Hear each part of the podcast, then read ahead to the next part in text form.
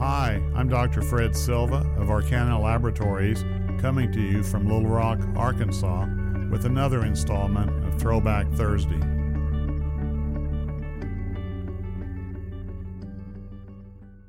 Mesangiolysis. Maybe we should look at what's not there. Mesangiolysis can be defined as a dissolution or attenuation of the mesangial matrix with degeneration of the mesangial cells.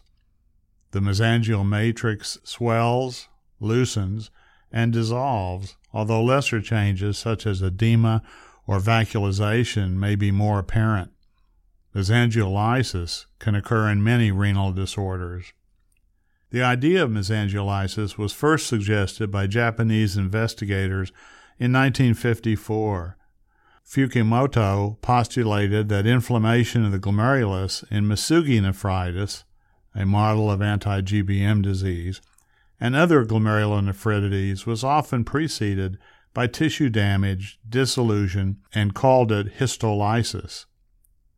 Yajima in 1956 suggested that lysis primarily affected the mesangium and was the first, I think, to use the term mesangiolysis. That was in subacute bacterial endocarditis.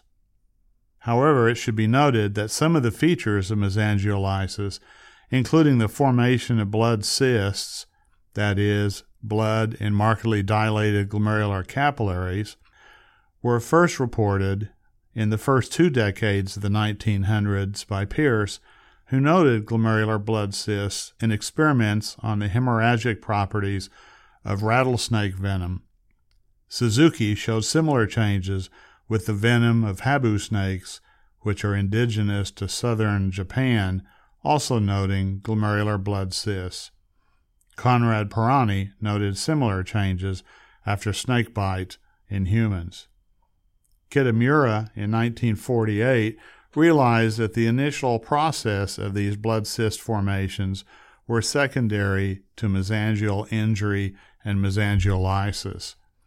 This was later confirmed by EM studies as well as other experimental studies. Many sequential experiments have shown that the huge aneurysms, blood cysts, would eventually be occupied by migrating cells mesangial cells, or inflammatory cells, with sclerosing mesangial lesions eventuating. Dr. Jeffrey Barnes and others have shown that platelet derived growth factor as well as TGF beta are involved in the progression of this lesion. It is my impression that we renal pathologists are so accustomed to studying what is there in the renal biopsy that we might sometimes miss identifying what is not there.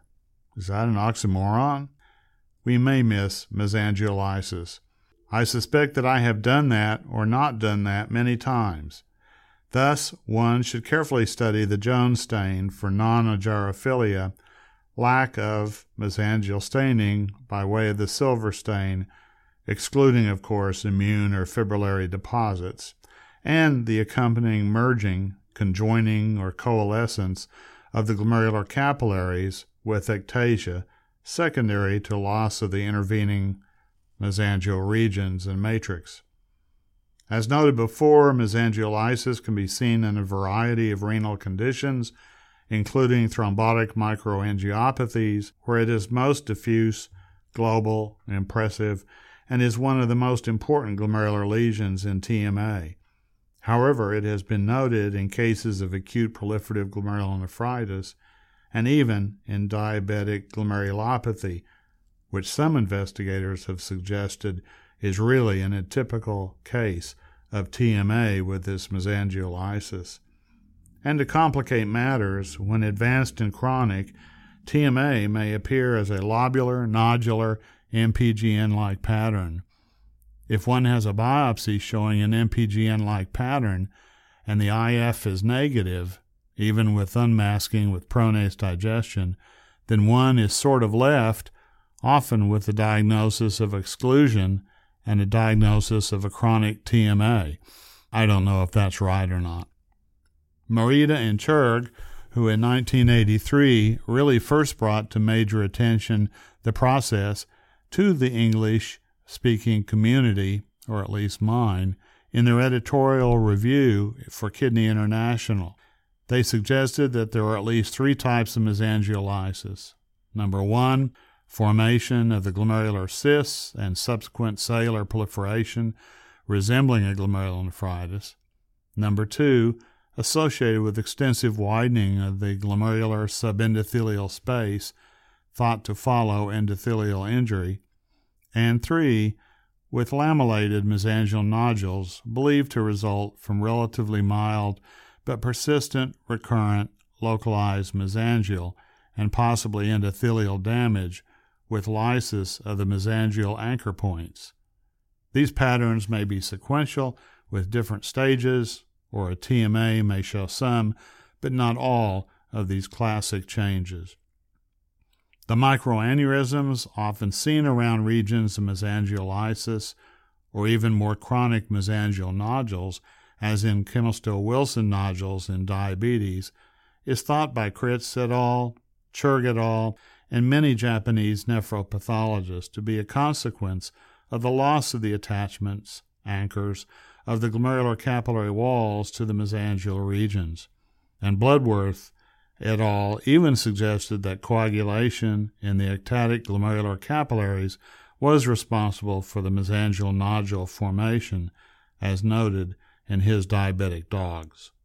So, always look for what is not there.